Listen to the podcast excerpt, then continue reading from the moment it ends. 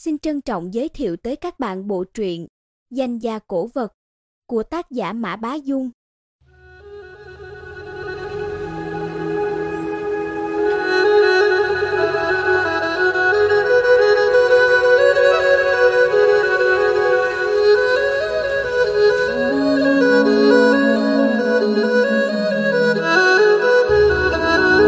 Tập 31, chương 13, Sống chết trọn thề.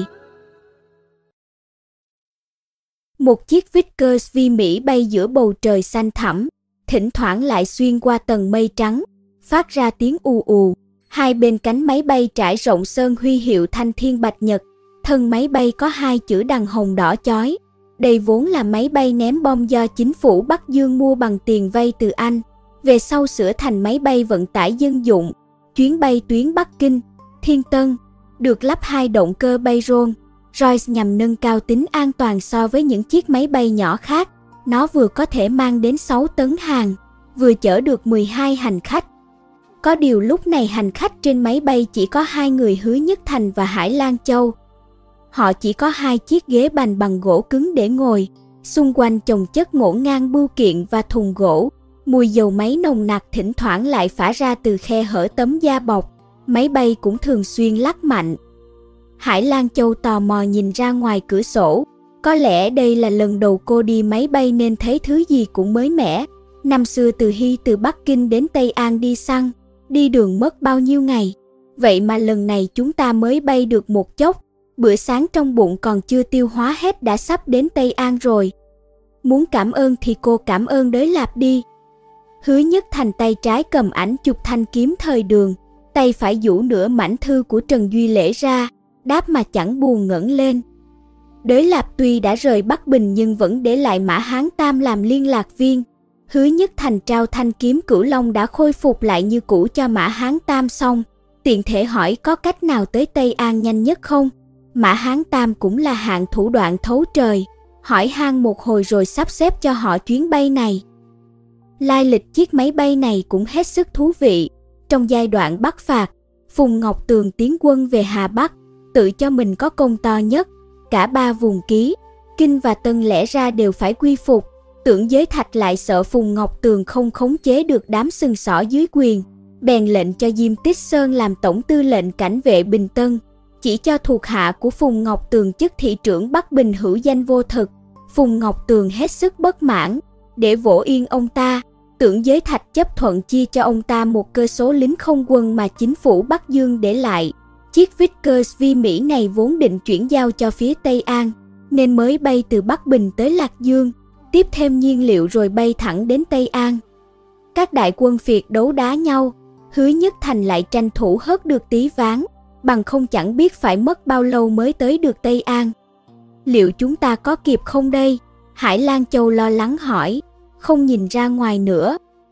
Hứa Nhất Thành đặt bức ảnh và mảnh giấy xuống, Đoàn khảo sát phong tục China đi từ đầu tháng 7, giờ đã đầu tháng 8, ta chậm hơn hẳn một tháng.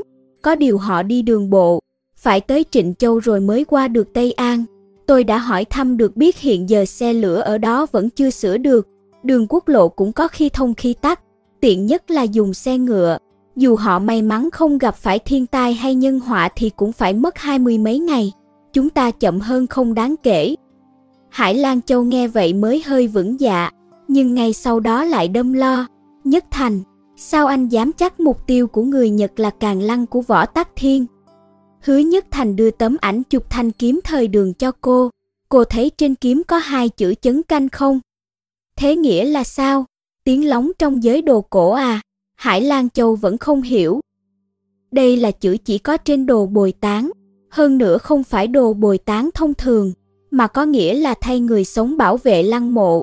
Ví như hoàng đế có ơn lớn với cô, giờ hoàng thượng đã chết mà cô còn sống, lại không thể chôn theo, thì phải lấy một món đồ coi như thế thân của mình đưa đi giữ lăng cho hoàng đế.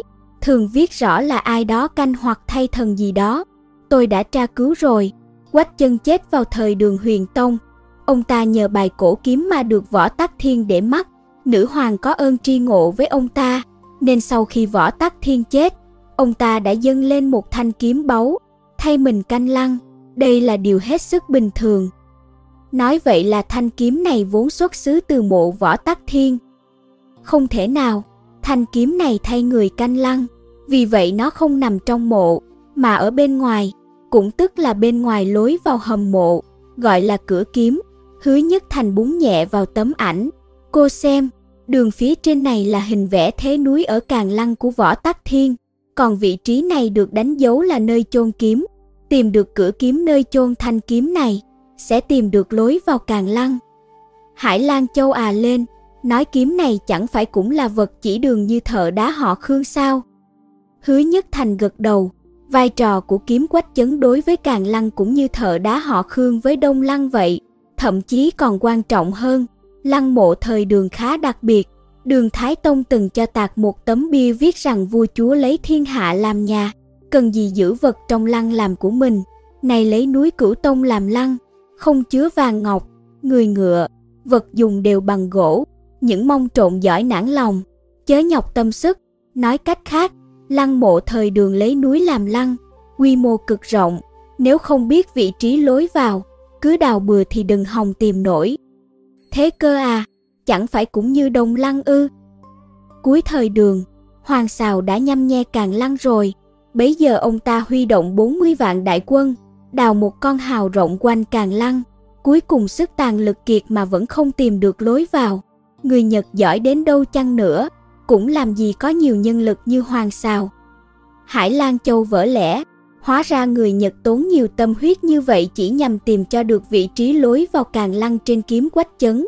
Đây là cách duy nhất để đột nhập lăng mộ võ tắc thiên. Hứa nhất thành thở dài, lúc trước tôi hiểu lầm hết cả, năm dấu tay máu duy lễ để lại trên thư vốn không phải chỉ năm vị đế vương trong đông lăng, mà ý nói đến võ tắc thiên, bên cạnh có thêm một chữ lăng, dĩ nhiên ám chỉ càng lăng. Nếu không tìm thấy hình phát họa thanh kiếm và bài thơ của quách chấn mà Sakai Daisuke chép lại, tôi vẫn không tài nào nghĩ ra được.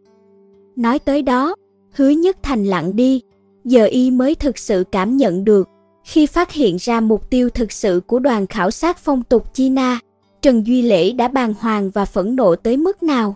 Là càng lăng, là lăng mộ của võ tắc thiên, dù phải hy sinh cả tính mạng, Trần Duy Lễ cũng quyết phải thông báo tin này cho y.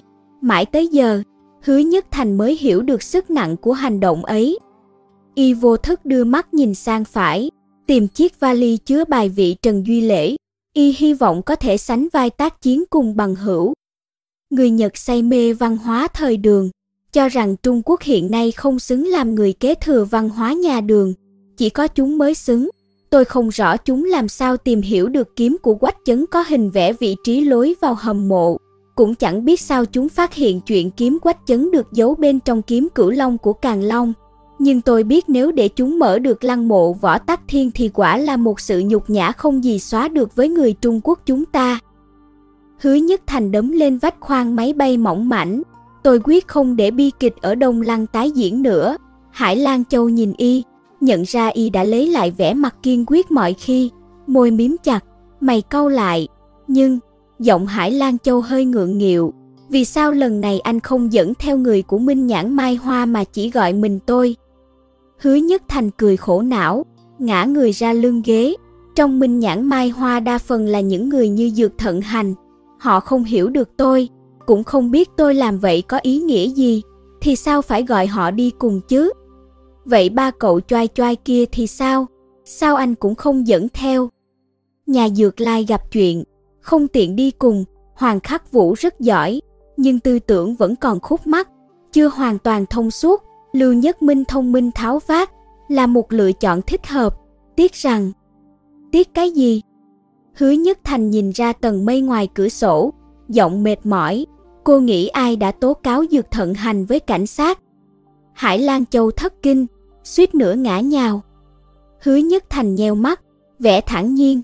Việc Dược Thận hành tới văn phòng quân đoàn 12 do Nhất Minh và Dược Lai phát hiện, về sau cũng chỉ kể lại với tôi. Tôi và Dược Lai không nói, vậy chỉ còn Nhất Minh thôi.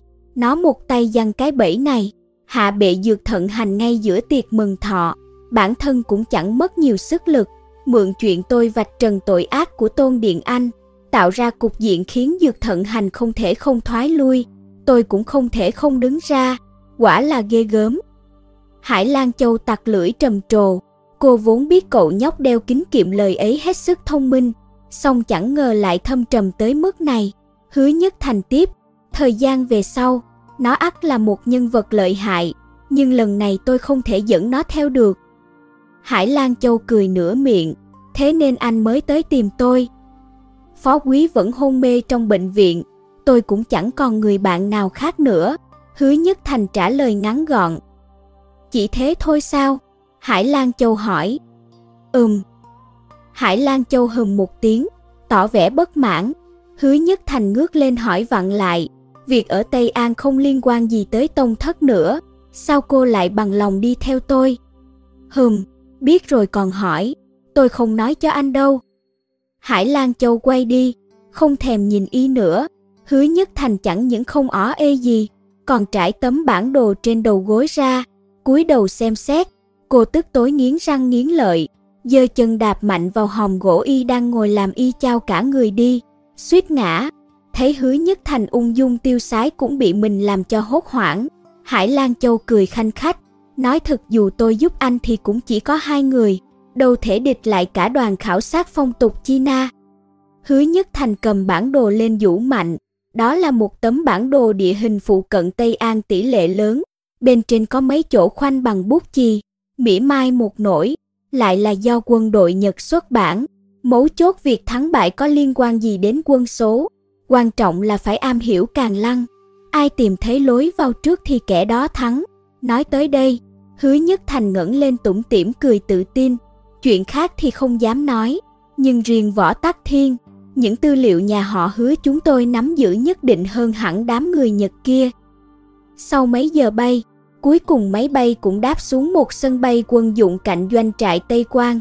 Hứa Nhất Thành và Hải Lan Châu vừa bước xuống đã thấy người của Minh Nhãn Mai Hoa tại đó đợi sẵn, là một người trẻ tuổi trông như nho sĩ, họ cơ, tên cơ thiên quân, người Kỳ Sơn, một trong những đầu mối quan hệ của Minh Nhãn Mai Hoa ở Thiểm Tây.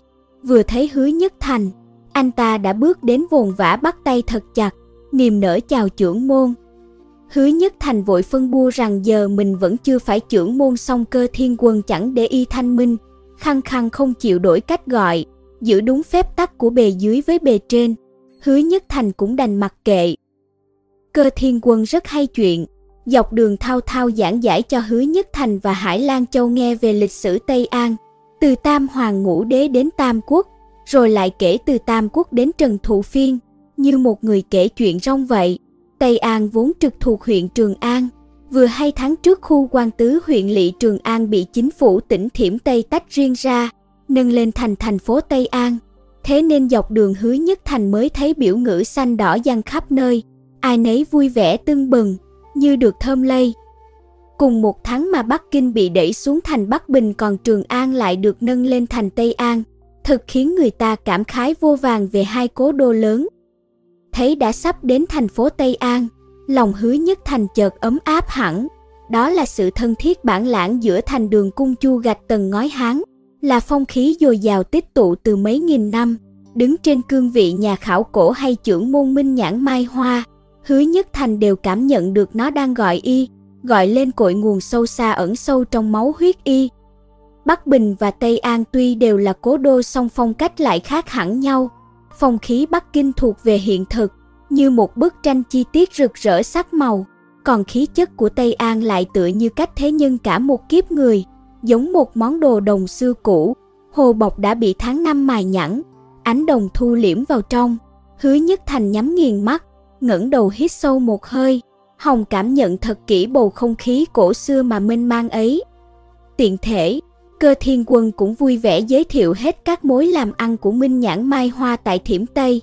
Hứa Nhất Thành liền vỗ nhẹ vai anh ta, ra ý nhắc ở đây còn có người ngoài, để sau hẳn nói.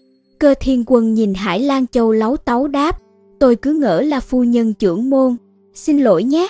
Nói rồi lại á lên vỗ đầu thang, gây quá đi mất. Tới khách sạn được đặt trước, Hứa Nhất Thành và Hải Lan Châu mới hiểu anh ta nói gây quá là sao. Thì ra cơ thiên quân chỉ đặt một phòng cỡ lớn, làm Hải Lan Châu đỏ bừng mặt. Anh ta vội đi đổi thành hai phòng. giờ mới thấy cái lợi khi làm trưởng môn minh nhãn mai hoa, tha hồ huy động tài nguyên và quan hệ bản địa. Hứa Nhất Thành bèn giao cho cơ thiên quân đi điều tra tung tích đoàn khảo sát phong tục China, tiện thể hỏi thăm tình hình Càng Lăng. Cơ thiên quân vâng lời đi ngay. Hải Lan Châu hỏi y tiếp theo phải làm gì. Hứa Nhất Thành liền đáp chắc nịch, đợi. Suốt cả ngày hôm sau, cơ thiên quân vẫn mất tâm mất dạng. Hứa Nhất Thành giam mình trong phòng nghiên cứu bản đồ.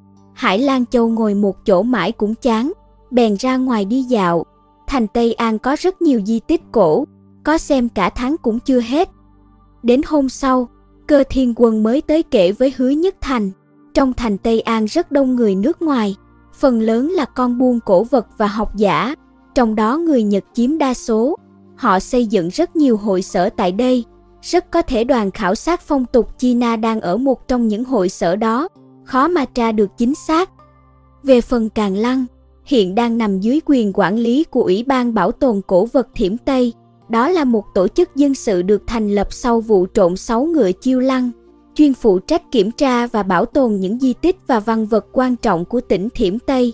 Tiếc rằng Thiểm Tây chiến loạn liên miên, chính quyền thay đổi xoành xoạch, ủy ban này giờ đây chỉ còn hư danh, 18 lăng mộ thời đường chẳng ai trông giữ, hoàn toàn không có người canh phòng, thỉnh thoảng cảnh sát bản địa mới tuần tra qua một vòng mà thôi.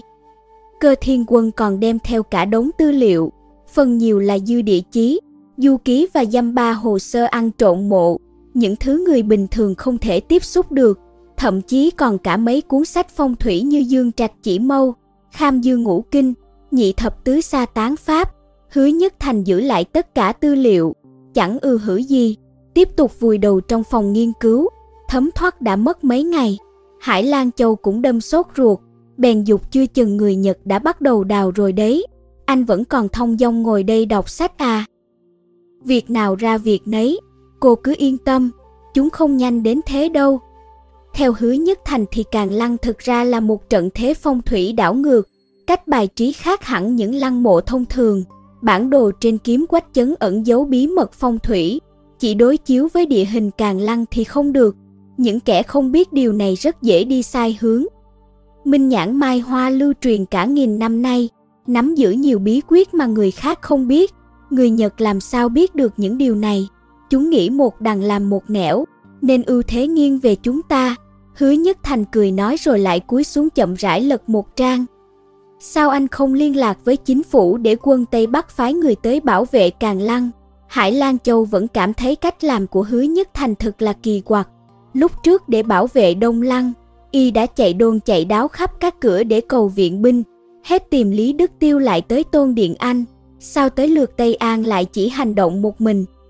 Hứa Nhất Thành lắc đầu, chua chát đáp, quân Việt đâu đâu cũng tham lam như nhau, nếu đánh động đến quân Tây Bắc, e rằng vừa đuổi được người Nhật, chúng đã ra tay đào luôn rồi, tôi không thể để vụ việc Đông Lăng tái diễn được. Hải Lan Châu biết hiện giờ Đông Lăng là một mũi dầm, hễ động đến sẽ khiến Hứa Nhất Thành đau đớn muôn phần. Cô thôi không dục giả nữa, chỉ ngày ngày ra ngoài thăm thú, trở về thì ngồi lì trong phòng Hứa Nhất Thành, tán gẫu hoặc cùng y đọc sách. Suốt quãng thời gian này, đoàn khảo sát phong tục China vẫn bặt vô tâm tích, có điều xung quanh Càng Lăng cũng chẳng thấy nhân vật nào đáng nghi lãng vãng.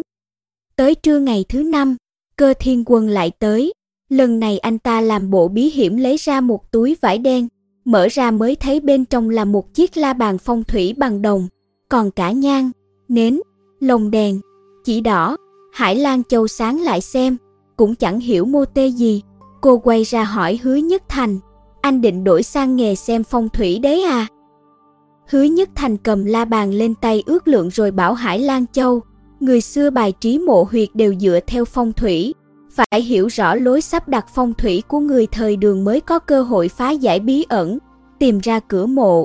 Cô chuẩn bị đi, lát nữa ta lên đường ngay. Đi ngay bây giờ à? Đến càng lăng khéo nửa đêm mất. Hải Lan Châu ngạc nhiên hỏi. Hứa Nhất Thành đáp, bí ẩn trong kiếm quách chân phải đến đêm mới lộ ra. Nếu không có gì bất ngờ thì tối nay chúng ta sẽ kết thúc việc này. Đoạn y giỏi mắt nhìn về phía càng lăng, gương mặt tuấn tú bỗng trở nên nghiêm trang và căng thẳng. Tôi cần chuẩn bị gì? Đơn giản thôi, bảo vệ tôi, Hứa Nhất Thành chăm chú nhìn cô, Hải Lan Châu hơi hồi hộp, nhưng không né tránh ánh mắt y. Cô nhoẻn miệng cười.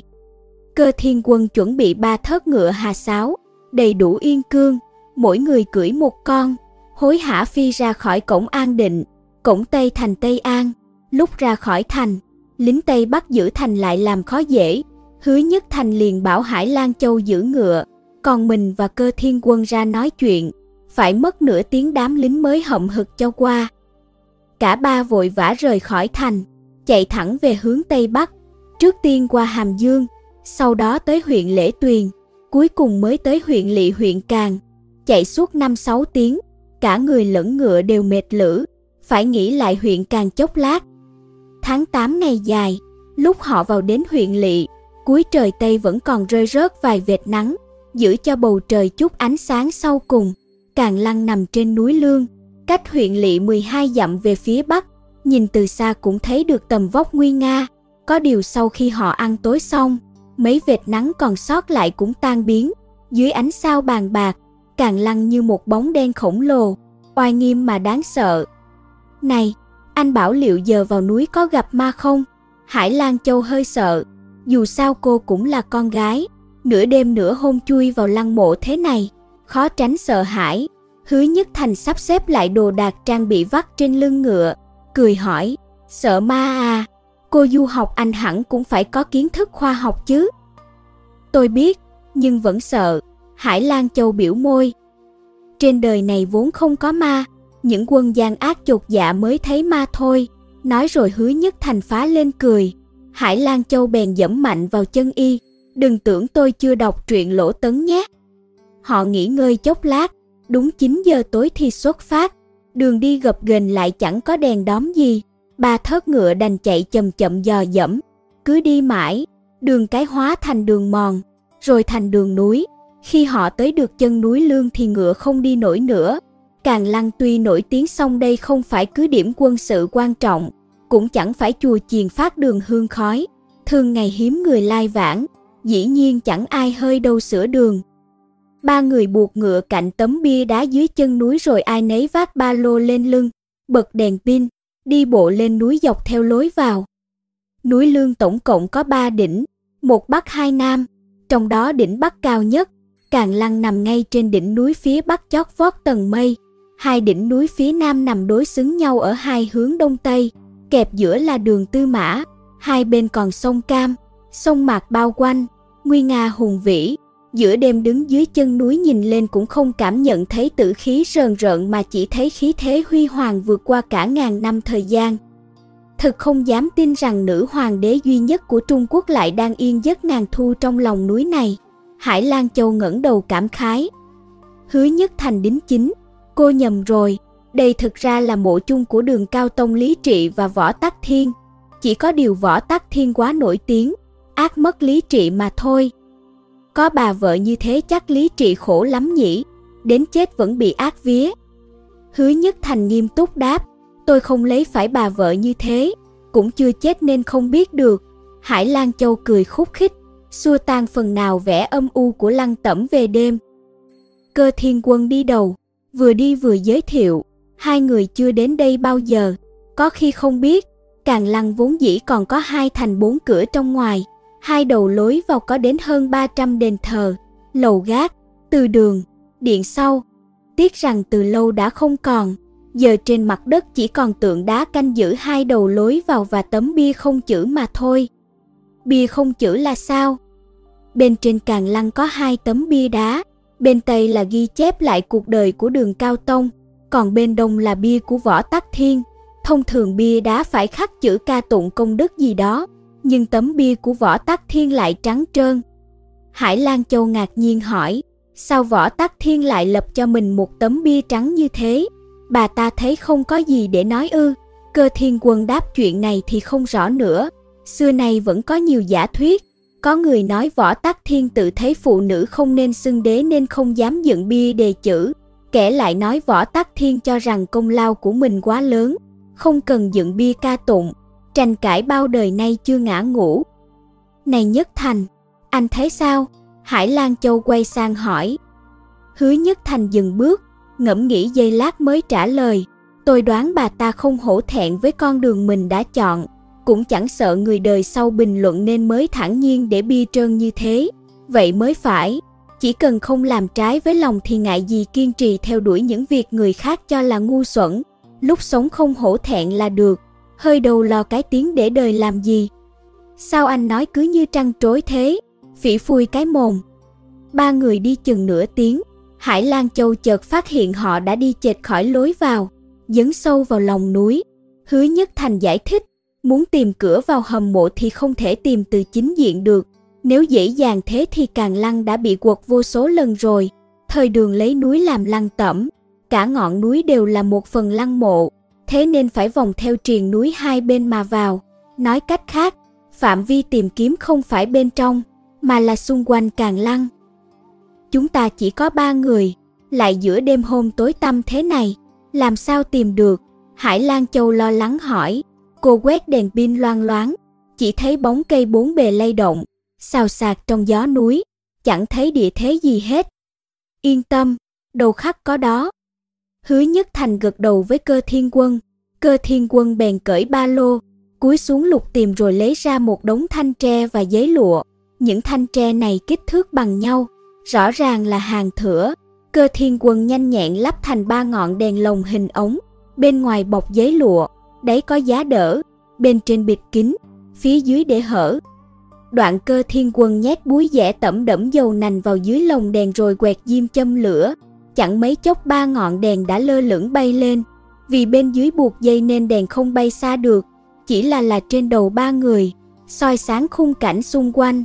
Giữa ngọn núi tối om đột nhiên lại có ba ngọn đèn lơ lửng như hạt đậu, nhìn từ xa thấy rõ mồn một, rợn cả người. Gì đây? Đây là đèn khổng minh, nghe đồn do thừa tướng Gia Cát Lượng phát minh ra, nó có thể bay trên không hơn một tiếng, lần này muốn tìm cửa vào càng lăng, phải trông cả vào nó, hứa nhất thành giải thích. Hải Lan Châu vẫn không hiểu, mấy ngọn đèn này cũng không sáng lắm, nếu cần thì thà chuẩn bị vài cây nến cầm tay chẳng tiện hơn ư. Làm sao tìm thấy cửa mộ bằng thứ đèn này được? Lẽ nào, nó có hiệu quả đặc biệt gì mà khoa học không giải thích được? Vừa ngẩng lên, Hải Lan Châu đã giật mình. Cô thấy hứa nhất thành lấy la bàn phong thủy ra, đặt trong lòng bàn tay, buộc cả ba ngọn đèn vào la bàn, quấn quanh ba ngón tay. Phía trên la bàn đặt bản rập hình vẽ trên kiếm quách chân. Trông y rõ là một tay thầy bói biệp, chẳng giống nhà khảo cổ đang nghiên cứu chút nào. Chưởng môn, tôi đi trước nhé. Cơ thiên quân chắp tay vái chào rồi quay người sách ba lô đi thẳng. Hải Lan Châu ngớ ra, anh ta, sao lại đi thế? Hứa nhất thành đáp, càng lăng quá lớn, phải chia nhau ra tìm. Tôi đi với cô, anh ta đi một mình, mỗi bên cầm một khẩu súng hiệu, nếu có phát hiện gì cũng tiện liên lạc. Chẳng mấy chốc bóng cơ thiên quân đã tan biến vào màn đêm, Hải Lan Châu theo sát hứa nhất thành, rời khỏi đường vào mộ, đi sâu vào cánh rừng bao quanh đỉnh bắc núi Lương. Tuy núi này không hiểm trở treo leo như núi Hoa, cũng không có vách đứng khe sâu, nhưng địa thế thay đổi liên tục, gập ghềnh khó đi, lần mò giữa đêm thế này lại càng phải cẩn thận.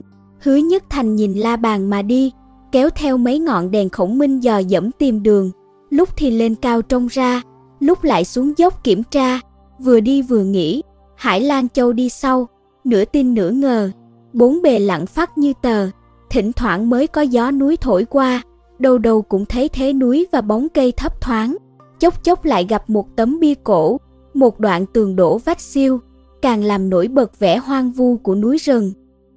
Chẳng biết lòng vòng mất bao lâu, Hải Lan Châu không nhịn được lên tiếng hỏi, rốt cuộc anh phải tìm phong thủy thế nào?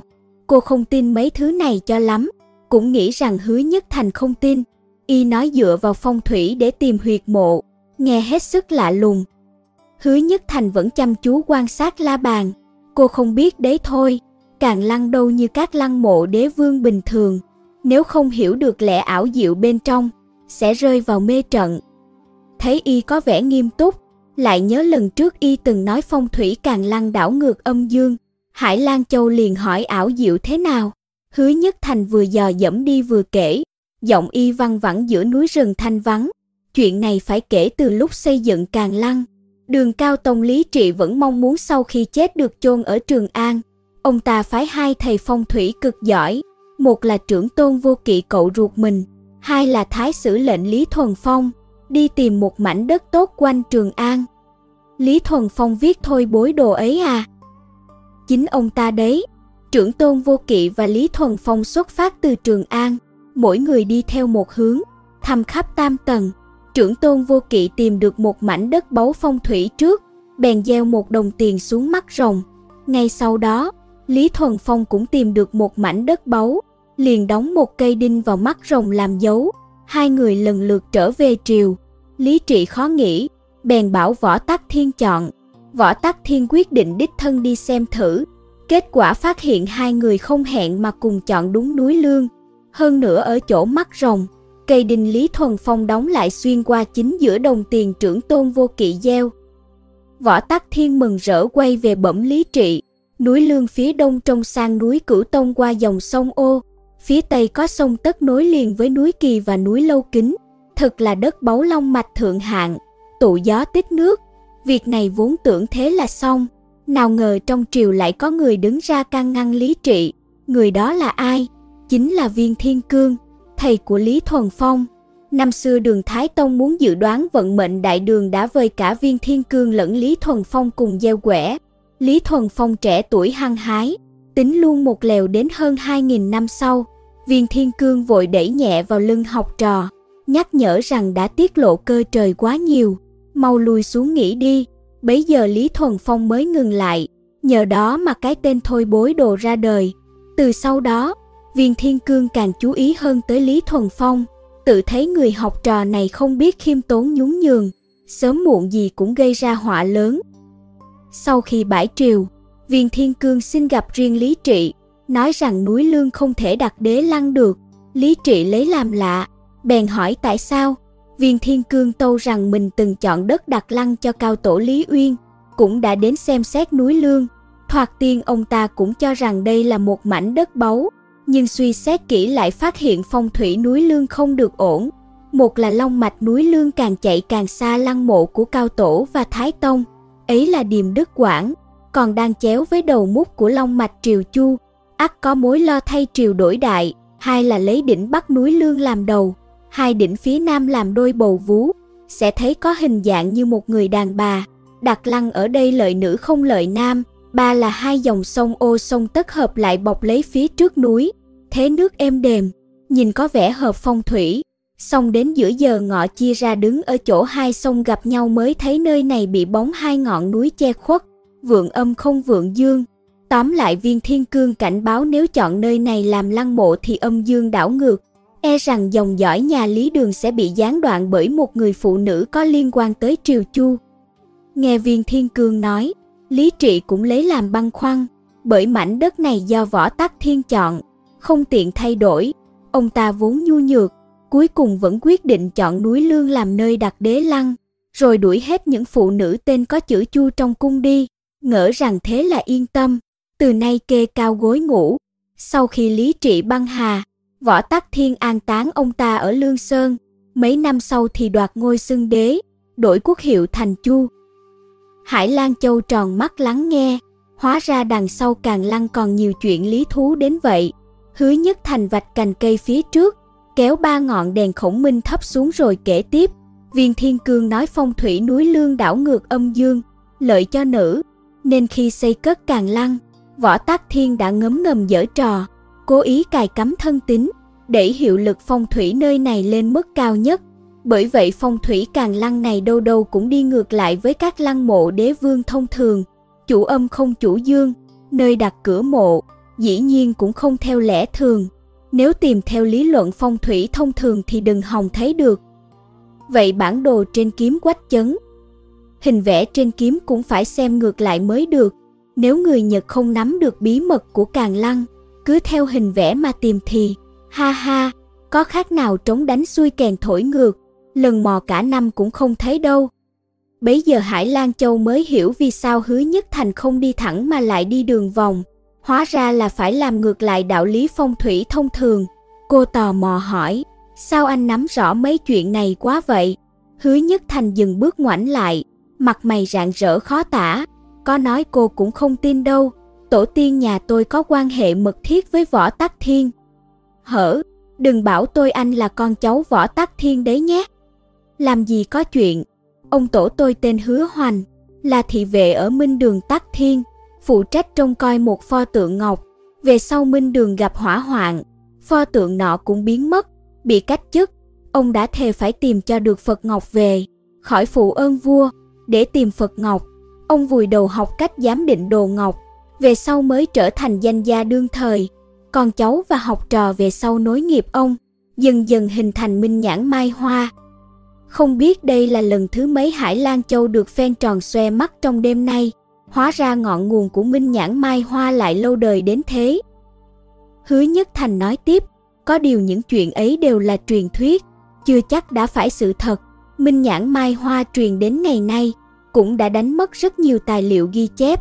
Câu chuyện của tổ tiên vẫn còn rất nhiều chỗ bỏ ngỏ. Tôi đang nghĩ cách bổ sung, hy vọng có cơ hội phục nguyên hoàn toàn. Hải Lan Châu đang định hỏi tiếp thì Hứa Nhất Thành đã giơ tay nói đợi đã. Trước mặt hai người chợt xuất hiện một gò hoang, gò này khá thoải, bị kẹp giữa hai bên vách đá nghiêng nghiêng, trông như thể vách núi bị gò hoang bổ làm đôi vậy. Trên gò cỏ mọc lơ thơ, xung quanh cũng chẳng có cây cao. Xét về vị trí, nơi đây chính là chân núi Đông Nam nằm ngay lưng chừng đỉnh Bắc, nối liền với đôi bầu vú ở phía Nam. Theo lý luận của viên thiên cương, nếu coi núi Lương là một người phụ nữ đang nằm thì đây là eo. Hứa Nhất Thành nhờ Hải Lan Châu cầm đèn khổng minh và la bàn, còn mình đối chiếu bản rập từ kiếm quách chấn với địa hình địa mạo xung quanh, rồi cầm đèn pin xăm xăm đi tới. Trước tiên y đi đến một bên vách đá, giơ tay sờ lên vách rồi lại chạy sang bên kia, đứng cách mấy bước, giơ tay ước chừng khoảng cách giữa đôi bên. Đoạn bảo Hải Lan Châu ném ba lô sang, lấy ra một chiếc xẻng cầm tay và một cây gậy sắt dài chừng ba thước. Hứa Nhất Thành cầm xẻng đào mấy nhát trên gò, chọc gậy xuống thăm dò rồi lại rút lên xem màu đất. Cứ thế ba bốn lần, cho tới khi y chọc mạnh gậy xuống, nghe tiếng kịch khẽ, không giống chọc xuống đất mà nghe như chọc vào nền đá. Ở đây à? Hải Lan Châu hỏi. Hứa Nhất Thành ngẩng lên, mừng rỡ đáp, đúng thế, cửa mộ đây rồi. Cả Càng Lăng chỉ có nơi này phù hợp với phong thủy đảo ngược âm dương và chỉ dẫn trên kiếm quách chấn. Nhưng gương mặt hớn hở của y đờ ra ngay lập tức, bởi trông thấy một người từ sau lưng Hải Lan Châu bước ra. Anega Koji tóc, hứa nhất thành còn chưa gọi hết cái tên ấy thì kẻ nọ đã nhào tới vung nắm đấm giáng thẳng xuống đầu hứa nhất thành. Sau đó là liên tục ba đòn đánh vào tai phải, cầm và bụng. Trước đợt tấn công như vũ bảo của Anega Koji, dẫu phó quý hay hoàng khắc vũ cũng không chống nổi, huống hồ hứa nhất thành. Giữa lúc choáng váng, hứa nhất thành loáng thoáng nghe thấy Hải Lan Châu thét lên, các người nhẹ tay thôi. Anega Koji lại tung ra một nắm đấm, khiến hứa nhất thành ngã ngửa ra, lồm cồm mãi không ngồi dậy nổi. Hải Lan Châu chạy đến đỡ, song y vùng ra, trừng mắt nhìn cô đầy căm hận. Hải Lan Châu cúi gằm mặt, không dám nói năng gì, Chào anh hứa, chúng ta lại gặp nhau rồi. Lần này kẻ bước ra từ trong bóng tối là Sakai Daisuke. Hắn mặc áo khoác ngắn bằng gấm đen, trông như một ông chủ hiệu bạc sơn Tây. Thảo nào cơ thiên quân không tìm ra tung tích của chúng, bởi chúng đã ngụy trang thành một toán lái buôn Trung Quốc trà trộn vào thành Tây An. Sau lưng Sakai Daisuke còn chừng 7-8 tên nữa, đều lăm lăm đèn pin và vũ khí đứng dưới chân gò. Hứa nhất thành thở dốc, dùng mu bàn tay quệt máu miệng. Nhờ ơn cô Hải Lan Châu dốc sức giúp đỡ, chúng ta mới có thể gặp mặt ở Càng Lăng. Âu cũng là cái duyên. Sakai Daisuke giơ ngón tay mút míp sất sượt trỏ vào cô nàng. Hải Lan Châu tái mặt, song không hề phủ nhận. Cô, cô tuồn tin cho bọn chúng ư, sao cô lại phản bội tôi? Hứa Nhất Thành hỏi bằng giọng khàn khàn. Y chẳng bao giờ ngờ được mình vất vả điều tra bấy lâu, lại có kẻ theo ngay đằng sau hưởng lợi. Hải Lan Châu quay mặt đi, toàn lẫn vào đám người phía sau, xong bị Sakai Daisuke giữ lại. Cái gì mà phản bội? Từ trước tới giờ cô Hải Lan Châu vẫn thực hiện tốt nhiệm vụ của mình đấy chứ. Cô ấy là một trong những gián điệp giỏi nhất của chúng tôi đấy. Hứa Nhất Thành nhắm nghiền mắt lại vì giận, Nói vậy ngay từ đầu cô đã. Hải Lan Châu ngẩng lên, nhất thành, như tôi từng nói với anh đấy, Tông thất luôn sống trong sợ hãi, kẻ sợ hãi sẽ tìm đến người có thể giúp đỡ mình. Vậy sao các người không bán quách đông lăng cho người Nhật luôn đi, còn tìm tôi làm gì? Chẳng phải là vẽ rắn thêm chân ư? Vì Dục Phương không phải người của đảng Tông xã chúng tôi, anh ta tìm anh là thật lòng muốn bảo vệ Đông Lăng, để phối hợp với ngài Sakai Daisuke, đảng Tông xã mới giấu giếm thân phận thực của tôi, để tôi lợi dụng Dục Phương tiếp cận anh. Đảng Tông xã ư? Hứa Nhất Thành sực nhớ lần đầu tới chỗ Dục Phương, từng trông thấy dấu hiệu song long vần ngọc trên xe ngựa. Xem ra đảng Tông xã vẫn chưa diệt vong, mà giống như dấu hiệu trên xe ngựa vậy. Âm thầm chờ đợi cơ hội quật khởi, y bật ho sặc sụa, không nói gì nữa. Dục Phương từ lâu đã là một con chó thời bình, chỉ mong yên ổn giữ mạng, chẳng còn hùng tâm tráng chí gì nữa. Song lý tưởng của đảng tông xã chúng tôi lớn lao hơn thế nhiều. Dục Phương chỉ muốn ôm lăng mộ tổ tiên sống cả đời. Làm sao biết được để đổi lấy sự giúp đỡ của người Nhật thì hy sinh một đồng lăng cũng đáng lắm. Nói tới đây, giọng Hải Lan Châu lạnh hẳn đi, cô nhếch mép cười trào phúng, chẳng rõ là mai mỉa hứa nhất thành, hay diễu cợt chính mình. Hứa nhất thành trừng trừng nhìn cô không đáp. Sakai Daisuke đắc ý nói, tôi phục anh thật đấy, không ngờ anh có thể từ chỗ thuốc phiện mà lần ra kiếm cửu long, rồi lại từ kiếm cửu long tra được đến càng lăng. Nhưng cũng may mà có anh tháo vát, chúng tôi mới dễ dàng tìm được cửa mộ. Chuyện này chắc anh không ngờ đâu nhỉ. Sakai Daisuke chắp tay sau lưng, đứng dưới gò nhìn lên càng lăng trên đỉnh Bắc, thở dài cảm thán, lăng tẩm vĩ đại nhường này, nếu ở Nhật đã trở thành chốn thiên liêng được muôn người ngưỡng vọng, anh nhìn xem các người đã chà đạp nó thê thảm đến thế nào. phi hứa nhất thành không kìm nổi, nhổ toẹt vào bản mặt phì phì của Sakai Daisuke. Sakai Daisuke cũng chẳng lấy thế làm giận, ngồi xuống trước mặt y, rút chiếc khăn tay to trắng muốt từ túi ngực y ra lau mặt rồi lại nhét trả. Xem đấy, ngày anh hứa đây cũng tùy tiện khạc nhổ trong lăng tẩm thần thánh này, báu vật quý giá nhường này, nên giao cho người biết trân trọng gìn giữ thì hơn. Nói tới đó, Sakai Daisuke đứng thẳng dậy, ánh mắt trông về phía càng lăng cũng thay đổi hẳn, cao giọng hô, mở càng lăng ra, rất nhiều chỗ để ngõ trong ghi chép về đồ cổ China sẽ được bổ sung. Đám học việc ở trường đại học đừng hòng vênh váo trước mặt ta nữa. anegakoji lạnh lùng hỏi bắt đầu đào được chưa? Sakai Daisuke bèn vung bàn tay to bè, như vùng kiếm bổ xuống, bảy tám tên đi cùng lập tức cầm sẻn cắm cúi đào, động tác của chúng vừa chuẩn vừa đều, lại không ai phát ra tiếng, thoạt nhìn đã biết đều là quân nhân như anegakoji. Sakai Daisuke đứng bên còn luôn miệng nhắc nhở, cẩn thận đấy, đừng đào mạnh quá kẻo lại làm xước xác hiện vật. Hứa nhất thành bị Anega Koji ghim chặt, không sao động đậy được, chỉ biết trơ mắt nhìn người Nhật xới tung gò đất lên từng tấc một, như cởi bỏ quần áo của người thiếu nữ. Hải Lan Châu nép mình trong bóng vách đá, như hóa thành một pho tượng, không lên tiếng, cũng không bỏ đi. Gò hoang chẳng mấy chốc đã bị đào tung, sau đó lớp đất bên dưới cũng bị móc lên, lộ ra một phiến đá. Sakai Daisuke cúi xuống nhìn, lấy tay gạt đất trên mặt đá ra, xăm soi một lúc rồi mừng rỡ thốt lên, là hoa văn sư mã đặc trưng của lăng mộ thời đường, đúng chỗ này rồi. Đám người xung quanh hào hứng, càng dốc sức đào hơn. Chưa đầy nửa giờ, cửa mộ đã bị phơi bày hoàn toàn. Đó là hai phiến đá lớn khép chặt chạm hình ngựa và sư tử. Xung quanh còn trang trí thêm mẫu đơn, mây lành, nằm nghiêng nghiêng dựa theo triền dốc. Có điều nếu là cửa càng lăng thì hơi một mạc. Xem chỗ này này.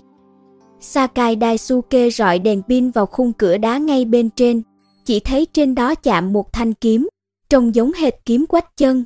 Sakai Daisuke mừng húng, vội dục, đúng nó rồi, quách chấn dân kiếm thay mình canh mộ, chứng tỏ lăng mộ được ông ta canh giữ này chính là mộ chung của Võ Tắc Thiên và Lý Trị, mau mở ra thôi.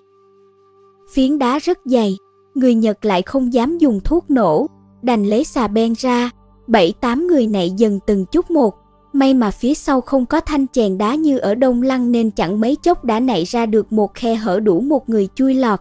bên trong tối đen như mực, chẳng biết thông tới tận đâu, khí lạnh buốt hung hút lùa ra. Sakai Daisuke kéo hứa nhất thành tới, lịch sự làm động tác mời. Anh hứa là người đầu tiên phát hiện ra cửa mộ, tôi nhường cho anh vinh hạnh bước vào đầu tiên đấy. Không được, Hải Lan Châu vội ngăn cản, tình hình bên trong thế nào chưa rõ, nếu có khí độc hay cạm bẫy gì đó thì kẻ đầu tiên tiến vào nguy to. Hứa Nhất Thành mỉa mai nhìn Hải Lan Châu, như chế giễu sự giả dối của cô, bắt gặp ánh mắt y, Hải Lan Châu run bắn lên, cô chưa bao giờ thấy y lộ ra thái độ như vậy, lạnh lùng, trầm tĩnh mà xa cách. Hứa Nhất Thành chủ động bước lên nhìn thẳng vào mắt Sakai Daisuke rồi giơ tay vịn nhẹ cửa mộ, lách người vào trong. Vừa vào trong, y liền hít thử một hơi, không khí bên trong mộ nồng nặc mùi ẩm mốc, nhưng vẫn đủ dưỡng khí. Y dè dặt bước lên một bước, cảm giác được mình đang đặt chân lên mặt đá, giơ tay ra mò mẫm một lượt, xung quanh cũng đều là vách tường đá xanh. Trước mặt y tối đen, chẳng biết thông tới nơi nào. Sakai Daisuke thấy hứa nhất thành đi vào vẫn bình yên vô sự thì dẫn cả đám người kia tràn vào theo, chỉ để lại một tên ở ngoài canh cửa. Hải Lan Châu lưỡng lự dây lát rồi cũng theo vào. Người Nhật đã chuẩn bị đầy đủ, ngoài đèn pin còn đem theo cả đuốc tẩm dầu cá, bảy tám cây đuốc vừa thắp lên, không gian bên trong lập tức sáng bừng. Họ thấy một hành lang hơi dốc trải dài tít tắp, không nhìn thấy đầu kia. Trần hành lang chạm hình bầu dục, vách tường xung quanh và mặt đất đều ghép từ đá xanh dày bốn chỉ, mặt tường để trơn không trang trí. Anega Koji đi đến sau lưng hứa nhất thành đẩy nhẹ, dục y tiếp tục dẫn đường. Đồn rằng võ tắc thiên ác độc nên đã cho thiết kế rất nhiều cạm bẫy trong mộ, cần có một con chốt thí dẫn đường làm bia đỡ đạn. Hứa Nhất Thành hiểu dụng ý của người Nhật xong cũng đành nhắm mắt đưa chân.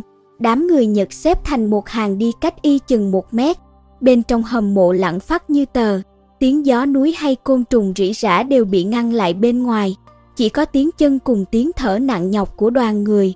Lối vào âm u chật hẹp khiến con người ta không khỏi thấy ngột ngạt, lòng bất giác nơm nớp lo sợ. Nếu bị kẹt lại đây vĩnh viễn thì đáng sợ đến nhường nào. Thấy hứa nhất thành thình lình dừng bước, Anega Koji bèn đẩy y một cái thật mạnh, sao không đi nữa? Hết đường rồi. Sakai Daisuke bước lên trước, giờ đút lên soi một vòng cùng Anega Koji, mới thấy hứa nhất thành nói không sai. Cuối con đường là một gian phòng vuông vắn rộng rãi, vừa đủ đặt một cổ áo quan lớn, nhưng lại bỏ không. Bước vào phòng, đập ngay vào mắt là bức tranh tường rực rỡ, vẽ một viên tướng trông như thần giữ cửa tay cầm kiếm, trừng mắt nhíu mày nhìn ra, tiếc rằng trải cả nghìn năm, bức tranh đã loang lỗ bong tróc, chỉ thấy được lờ mờ nửa thân trên, vôi trát tường bên dưới bong hết cả, trông không phải đá xanh ghép thành mà đắp bằng đất nện. Phía dưới bức tranh tường còn có dấu tích của giá gỗ, có điều đã mục nát từ lâu. Đây rõ ràng không thể là nơi đặt mộ võ tắc thiên, nhưng cả căn phòng vuông vắn này chỉ có duy nhất một lối vào, còn lại đều là tường đá kín bưng. Sakai Daisuke nhíu mày giơ đuốc lên soi hồi lâu, chẳng phát hiện được cửa hay lối đi ngầm nào khác thì đâm ra luống cuốn, đi lòng vòng mấy lượt, cuối cùng vẫn phải tới hỏi Hứa Nhất Thành, chuyện này là thế nào đây? Hứa Nhất Thành lắc đầu tỏ ý không biết. Anh không biết thật à? Sakai Daisuke nhìn y chầm chầm, dưới ánh đuốc bập bùng, gương mặt Sakai Daisuke trở nên âm u khó lường. Hứa Nhất Thành thẳng nhiên đáp, tôi vào cùng với các vị, làm sao dở trò gì được. Sakai Daisuke cũng chẳng biết làm sao, đành bàn bạc với Anega Koji rồi quyết định kiểm tra lại lần nữa. Không thể lấy lẽ thường tình mà suy xét về võ tắc thiên được, căn phòng này nhất định còn ẩn giấu bí mật. Nếu cần có thể tra tấn hứa nhất thành để ép cung, sau lưng y là minh nhãn mai hoa, chưa chừng còn giấu giếm chuyện gì đó. Cả đám lũ lượt lấy xẻng ra, gõ vào tường đá xung quanh, hy vọng tìm thấy lối đi ngầm hoặc chốt lẫy gì đó. Xong chỉ tổ công cốc. Đúng lúc này, đầu kia lối đi chợt vang lên tiếng bước chân. Đang ở trong hầm mộ, lấy đâu ra tiếng chân, tiếng chân ai mới được chứ? Tất cả tái mét mặt, lập tức rút súng ra nhắm thẳng lối đi. Tiếng chân dần lại gần rồi một mái đầu ló vào. Bọn Sakai Daisuke trông thấy liền thở phào nhẹ nhõm. ra là tên được cử canh giữ bên ngoài. Sakai Daisuke hỏi hắn sao lại vào đây. Hắn đáp vừa rồi thấy dưới chân núi có pháo hiệu bắn lên, chẳng rõ là ai nên chạy xuống đây báo cáo. Sakai Daisuke nhìn sang Hải Lan Châu, cô khoanh tay mệt mỏi đáp, cơ thiên quân và chúng tôi chia ra tìm kiếm, hẹn rằng nếu phát hiện được gì sẽ bắn pháo hiệu báo tin. Sakai Daisuke sáng mắt lên, nói vậy chắc cơ thiên quân bên kia đã tìm được gì đó rồi, để lại mấy người ở đây, những người khác sang đó xem đi. Anh hứa, anh, làm gì vậy? Vừa cúi xuống, Sakai Daisuke đã thấy hứa nhất thành rút trong túi áo ra một tấm thẻ gỗ, cung kính đặt dưới bức tranh viên tường giữ cửa. Thấy không có gì nguy hiểm nên cũng chẳng ai ngăn cản. Dưới ánh đuốc, Hải Lan Châu đọc thấy trên tấm thẻ gỗ viết mấy chữ linh vị Trần Duy Lễ, tim bỗng đập thình thịch. Hứa nhất thành chắp hai tay vào nhau, tám ngón đang chéo, lật úp mu bàn tay, vái ba bái, sau đó chụm hai ngón cái vào nhau rồi tách ra, lại vái ba lần. Hứa Nhất Thành từng nói với cô, đây là bái cậy nhờ, một khi đã bái thì nhất định phải hoàn thành lời dặn dò của người đã khuất, sống chết trọn thề. Nhưng hiện giờ y đang làm ngược lại, nghĩa là đã hoàn thành lời ủy thác, báo lại cho người mất hay. Con người Hải Lan Châu co rút, cô vội đẩy mạnh Sakai Daisuke, kinh hoàng dục, mau, mau ra khỏi đây. Duy lễ, chú nhìn kỹ nhé, kẻ thù của chú đều ở đây cả rồi. Hứa Nhất Thành đứng dậy, ôm bài vị trong tay, vẻ mặt bình thản. Bọn Sakai Daisuke còn chưa kịp phản ứng, chợt thấy mặt đất vang lên tiếng nổ ì ùn, song còn cách rất xa nên không rõ lắm. Mộ huyệt cũng chỉ chấn động nhẹ, tất cả nhất tề ngẩng lên, thấy trên đầu có tiếng lạo xạo, trước tiên chỉ khe khẽ như tầm ăn rỗi, sau đó to dần, như bò rừng chạy rầm rập. Sakai Daisuke thét lên, chạy mau, cả đám người hốt hoảng chạy ngược lên trên, tiếc rằng đã muộn, chỉ nghe rầm một tiếng, nửa con đường đã sập, đá xanh đổ xuống rào rào, hai tên chạy đầu tiên nháy mắt đã bị đè bẹp. Sakai Daisuke và Anega Koji nhất loạt nhào tới vơ lấy sẻn, toàn khơi thông lối đi, nhưng đường lui đã bị đá tảng bít kín, không sao đào ra được, căn phòng vuông trở thành một không gian hoàn toàn khép kín. Cả bọn tái xanh mặt mày, tuy chúng đều là quân nhân, không sợ hy sinh, nhưng chẳng ai muốn bị chết ngạt trong một gian phòng nhỏ giữa lăng mộ cổ cả. Sakai Daisuke thột áo hứa nhất thành, điên cuồng gào lên, mày làm gì thế hả? Hứa nhất thành cười ha hả, vô cùng sảng khoái, vô cùng thỏa mãn, mắt y sáng đến kinh người. Lúc các người đi vào, có để ý đến vách núi hai bên gò không?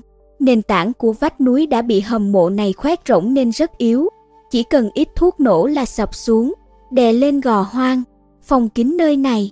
Phát pháo hiệu kia có nghĩa là cơ thiên quân đã châm thuốc nổ. Sakai Daisuke gầm lên, xô mạnh y ra, hứa nhất thành đập mạnh lưng vào bức tranh tường rồi ngã xuống đất, nhưng y vẫn cười như điên dại, cười đến hụt cả hơi. Hải Lan Châu đi đến, run rẩy hỏi, nói vậy là, anh đã lường trước tất cả ư? Giọng hứa nhất thành hiền hòa, song lời lẽ đầy gai góc, nếu không nhờ cô hết lòng hoàn thành nhiệm vụ thì tôi đâu thể thực hiện được, vất vả cho cô rồi. Chỉ qua một câu hỏi, Hải Lan Châu đã hiểu cả, Hứa Nhất Thành đã phát hiện ra thân phận của cô từ lâu, nửa đêm vào càng lăng vốn không phải để tìm lối vào mộ, mà chỉ nhằm dẫn dụ kẻ thù vào bẫy. Cô cắn môi, anh bắt đầu nghi ngờ tôi từ bao giờ vậy? Hứa Nhất Thành dựa vào vách tường, nghiêng đầu tủm tỉm cười. Lâu rồi, từ khi cô khăng khăng đòi theo đến thành bình an, tôi đã xin nghi. Về sau phó quý bị đánh úp, tôi mới dám khẳng định, bằng không sao có chuyện khéo thế. Người Nhật tình cờ tóm được cả phó quý lẫn thợ đá họ Khương. Hải Lan Châu gượng cười, thế nên từ khi về Bắc Kinh, mọi điều anh nói với tôi đều là giả cả ư. Hứa nhất thành chế diễu cô cũng thế thôi mà. Đúng lúc này, Sakai Daisuke mặt mày méo mó gào lên, vậy là phong thủy đảo ngược, bí quyết gia truyền minh nhãn mai hoa cũng là giả cả ư. Hứa nhất thành khoanh chân ngồi xuống, ôm bài vị Trần Duy Lễ trong lòng, dựa lưng vào tường đáp, các người quá mạnh, tôi không cách nào chống lại được, đành tương kế tự kế, mượn Hải Lan Châu đưa tin, để các người lầm tưởng tôi có bí quyết gia truyền, chỉ dựa vào tôi mới có thể tìm được cửa vào mộ. Đây cũng không phải lối vào càng lăng đúng không? Sakai Daisuke gầm lên. Các người vẫn chưa nhận ra à, đây là mộ bồi tán thay cho quách chấn. Hứa Nhất Thành đã hoàn toàn thả lỏng, ung dung như khi đứng trên lớp giảng bài. Trên kiếm quách chấn khắc hai chữ chấn, canh. Đây vừa có ý nói thay mặt ông ta canh mộ, vừa là đánh dấu địa điểm, không phải một địa điểm mà là hai. Chữ canh đánh dấu lối vào càng lăng, còn chữ chấn là ngôi mộ bồi tán này. Lần đầu tiên trông thấy tôi đã đoán ra rồi. Nói tới đó, hứa nhất thành lại phá lên cười. Tôi ở thành Tây An kéo dài thời gian để cơ thiên quân tìm cho ra ngôi mộ này và đặt thuốc nổ. Gấp rút lên đường là để các người không có thời gian chuẩn bị. Lính giữ thành chặn lại là để cô có cơ hội báo tin cho chúng. Vào núi giữa đêm hôm là để các người không phát hiện ra thuốc nổ chôn xung quanh. Thắp đèn khổng minh để các người khỏi lạc đường, dễ bám theo. Thấy tôi chu đáo chưa? Trong hầm mộ lặng đi, nói chính xác hơn là im phăng phắc. Người Nhật cứ ngỡ mình luôn giám sát hứa nhất thành, ngờ đâu chúng lại luôn bị hứa nhất thành dắt mũi. Y nói một câu, Hải Lan Châu lại lão đảo một lần, đến cuối cùng thì gần như không đứng nổi nữa. Bấy giờ tất cả mới vỡ lẽ vì sao bên trong ngôi mộ này không có quan quách, chỉ có một bức tranh tường. Khi võ tắc thiên qua đời, quách chấn vẫn còn sống, xong để báo đáp ơn vua, ông ta đã lập một ngôi mộ trống gần càng lăng, để lại thanh kiếm và bức họa canh mộ. Bên trong mộ trống không, chẳng có báu vật giá trị nên cũng chẳng cần đường ngầm hay cạm bẫy gì cả, chỉ có một lối đi và một gian phòng mà thôi. Mỗi món đồ cổ đều bao hàm đạo lý riêng của nó. Quách chấn trung thành giữ mộ, kiếm của ông ta là thanh kiếm trung nghĩa. Các người không hiểu được đạo lý đó, rơi vào cảnh ngộ này là đáng lắm. Hứa Nhất Thành nhìn chầm chầm Sakai Daisuke. Sakai Daisuke biến sắc, rút ảnh chụp kiếm quách chấn ra, nằm phục xuống đất, ngón tay mút míp dò dọc theo thân kiếm. Chấn ở đây, canh ở đây, cách nhau không xa, chưa chừng lối vào thực sự nằm trên chính con đường chúng ta vừa đi qua khi nãy rồi. Vừa nghĩ tới mình có lẽ đã đi qua lối vào thực sự, cả người Sakai Daisuke run lên bần bật. Nếu các người tự tìm, chưa chừng đã tìm được rồi đấy. Hứa Nhất Thành cười nhạt. Mặt Sakai Daisuke xám ngoét như gan lợn, run rẩy dữ dội rồi ngã lăn ra đất, miệng sùi bọt mép co giật, như lên cơn động kinh vì kích động quá độ. Nhưng tất cả đều đang cận kề cái chết, chẳng ai còn tâm trạng để ý đến gã nữa. Không khí trong mộ ít dần, để tiết kiệm dưỡng khí, anegakoji ra lệnh dập tắt hết đuốc. Cả đám người ngồi trong bóng tối, nghe tiếng thở mỗi lúc một gấp gáp, cảm nhận cái chết đang đến gần từng bước. Đột nhiên Anega Koji cười nhạt, tóm lấy vai hứa nhất thành lắc mạnh. Mày bày ra cái bẫy này, thể nào cũng phải chừa đường lui chứ. Nói mau, ở đâu hả? Hứa nhất thành khinh khỉnh nhìn Anega Koji, nếu tao không đặt mình vào chỗ chết, đời nào dụ được chúng mày vào trồng. Thế chẳng phải mày cũng chết sao? Tao đã vào đây thì không định ra nữa, thù của Duy Lễ đã trả xong, Càng Lăng cũng được bảo toàn, con người ai mà chẳng phải chết, tao cũng chẳng còn gì nuối tiếc. Giọng y vang vọng khắp lăng mộ tối om.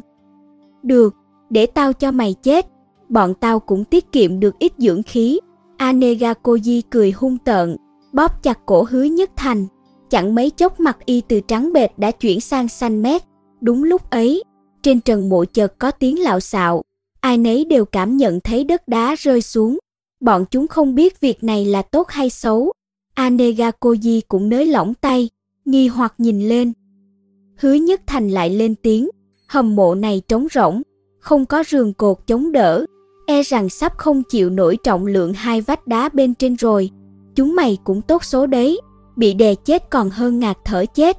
Lời giải thích này chỉ càng làm cả đám hoảng loạn thêm. Anegakoji không giữ nổi bình tĩnh, lại bóp chặt cổ hứa nhất thành lần nữa, nói mau, lối ra ở chỗ nào.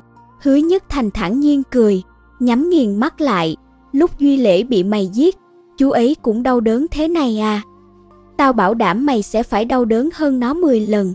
Anegakoji nổi điên, tiếng động phía bên trên càng lúc càng lớn, như có thứ gì đó bị đè nặng, sắp sập xuống.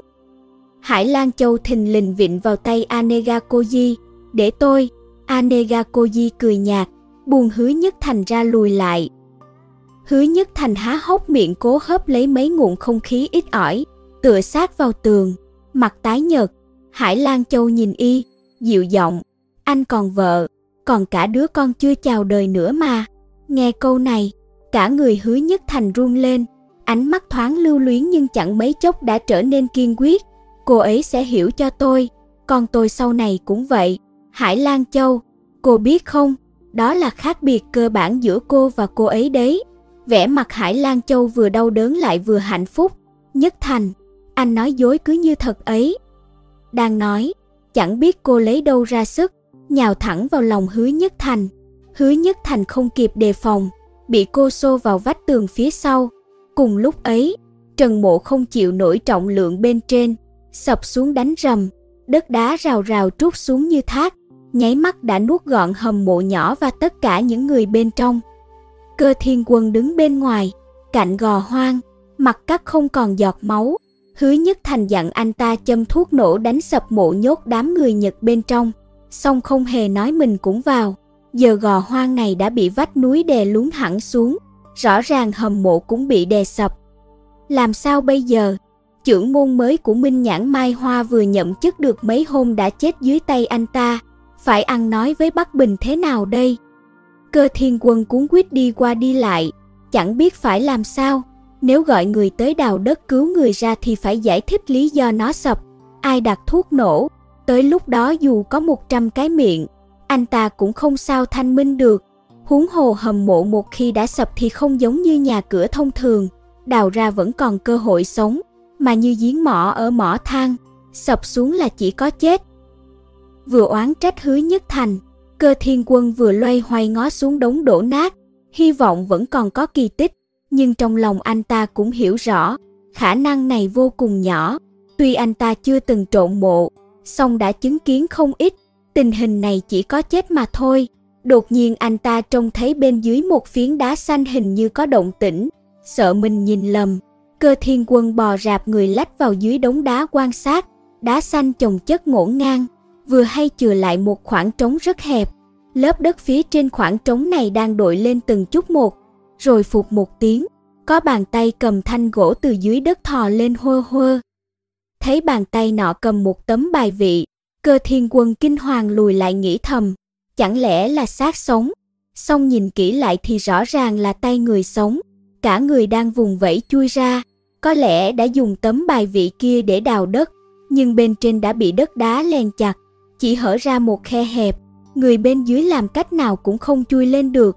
Cơ thiên quân nhìn quanh rồi nhặt lấy một thanh xà beng bằng thép, cắm vào khe đá bẫy thật mạnh, bẫy đi bẫy lại ba bốn lần mới nghe tiếng va đập đùng đục rồi cả tảng đá lăn xuống dốc.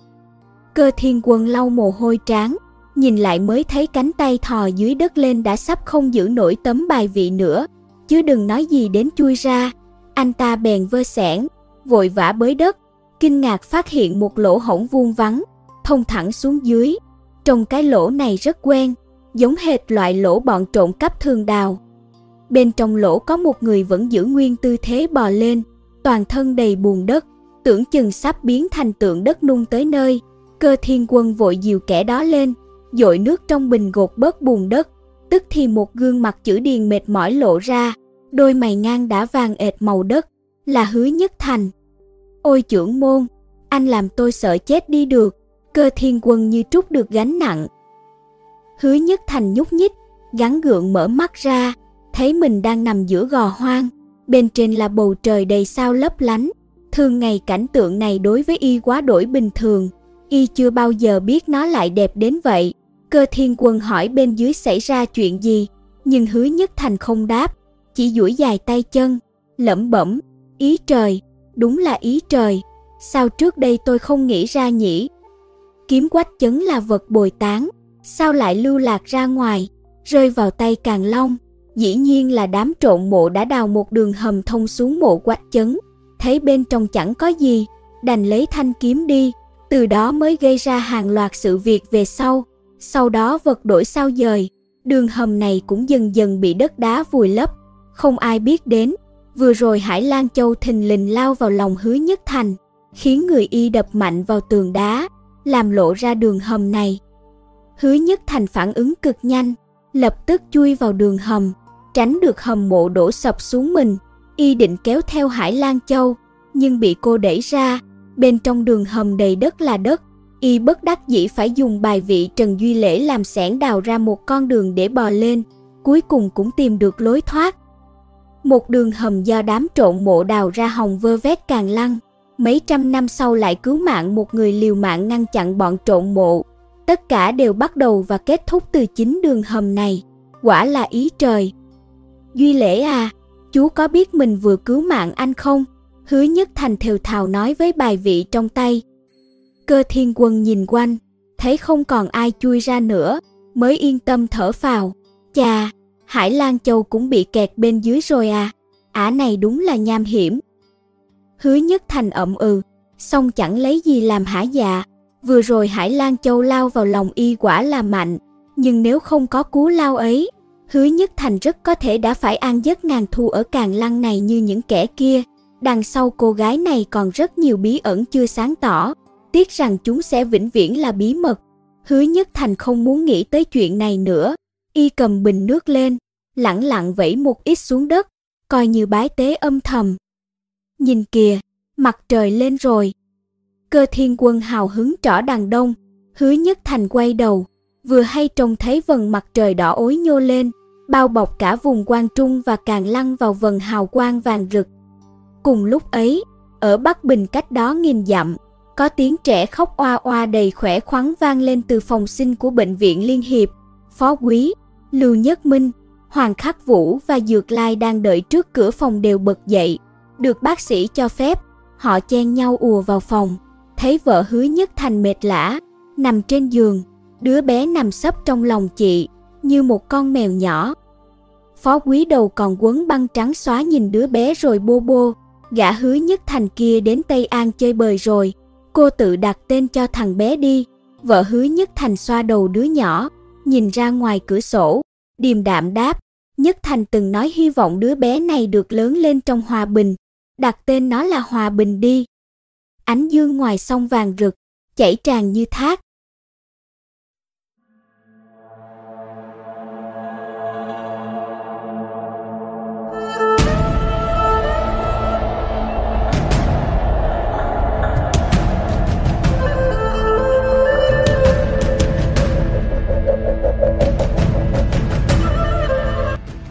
Cảm ơn các bạn đã đón nghe.